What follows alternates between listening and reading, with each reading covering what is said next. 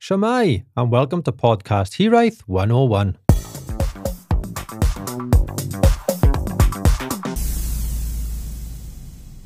Greetings, everybody, and welcome to the latest edition of the podcast. This week will be a little bit shorter than usual. So, let me start off by saying I wish you all a wonderful Easter time, happy holidays. I hope you've had a great time eating chocolates, watching TV. Probably James Bond is on again. That used to be my personal favourite. Can't beat a bit of a chocolate egg and a James Bond on the weekend. Or maybe you've been out of the house, spending some time walking, getting some fresh air now that the COVID lockdown is starting to be eased, or doing some DIY projects in the garden, which is what I've been doing. I'll come on to that a little bit later. One thing that I need to mention quite early on in this episode is a fact check. Now, for those who know me personally, at least outside of the working environment, will know that I tend to like a bit of a yarn, a bit of a story. Apparently, my story from last week regarding the pirate from Hamburg was very, very popular. Thank you all for the feedback. However, two things were pointed out to me. Number one is that the pirate was not beheaded by a guillotine, but actually with a sword.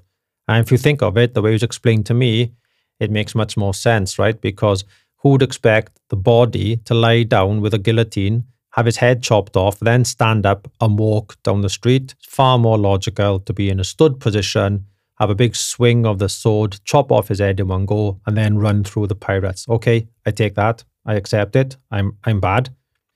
And number two, and this is the biggest uh, mistake I've made, so it's a little bit embarrassing, but nevertheless, the guillotine was invented in 1792 and the story of Störtebeker, the pirate, he was beheaded in 1401. So that's more or less, without nitpicking, 400 years before the guillotine was invented. Hmm. But it's a popular section of my podcast, so stay tuned for more stories with random facts. Just don't Wikipedia or fact check it. Just sit back, feet up, enjoy the ride. Oh, and eat your chocolate eggs at the same time. But without a shadow of a doubt, the most feedback I had was all revolving around one particular little boy. I think we've definitely uncovered the next superstar. Global fame is coming. So, without further ado, Hi, Stephen. Welcome to this week's Harry's Question Time.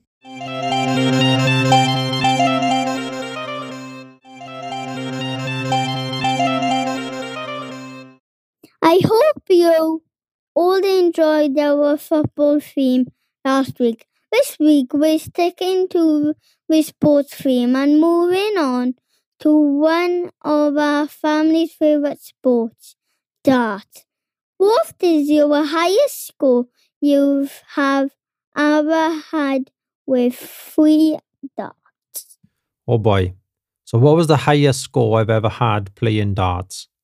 I wish I could say 180. I'm pretty sure I have at some point had 180, but it might have been with more than three darts. I know I've had 140, and I shouldn't lie, so I can say for sure I've had 140, but only playing in my garage, not in front of a big crowd. Does that still count? Hope so. The world champion Gerwyn Price is known as the Iceman. Barry Bates' darts name is Champagne, and my own darts name is Harry the Showman Jones. Harry the Showman Jones, love it. If you had a professional dart match, what would your name be and why? Oh, I tell you what, these questions are not getting any easier. So, for the listeners who are not aware of the darts phenomena over the last 10, 15 years, first of all, where have you been hiding? Basically, all the major dart players now, they have a nickname or a stage name. And the current world number one and world champion is Hurrah, Welsh, Gerwyn Price. Very proud of him, and he is known as the Iceman. So, if I was to become a professional darts player, what would be my special nickname? I'm going to avoid all the obvious answers and go for something very unique because you need to remember the name. And I'm going to select the Hedgehog.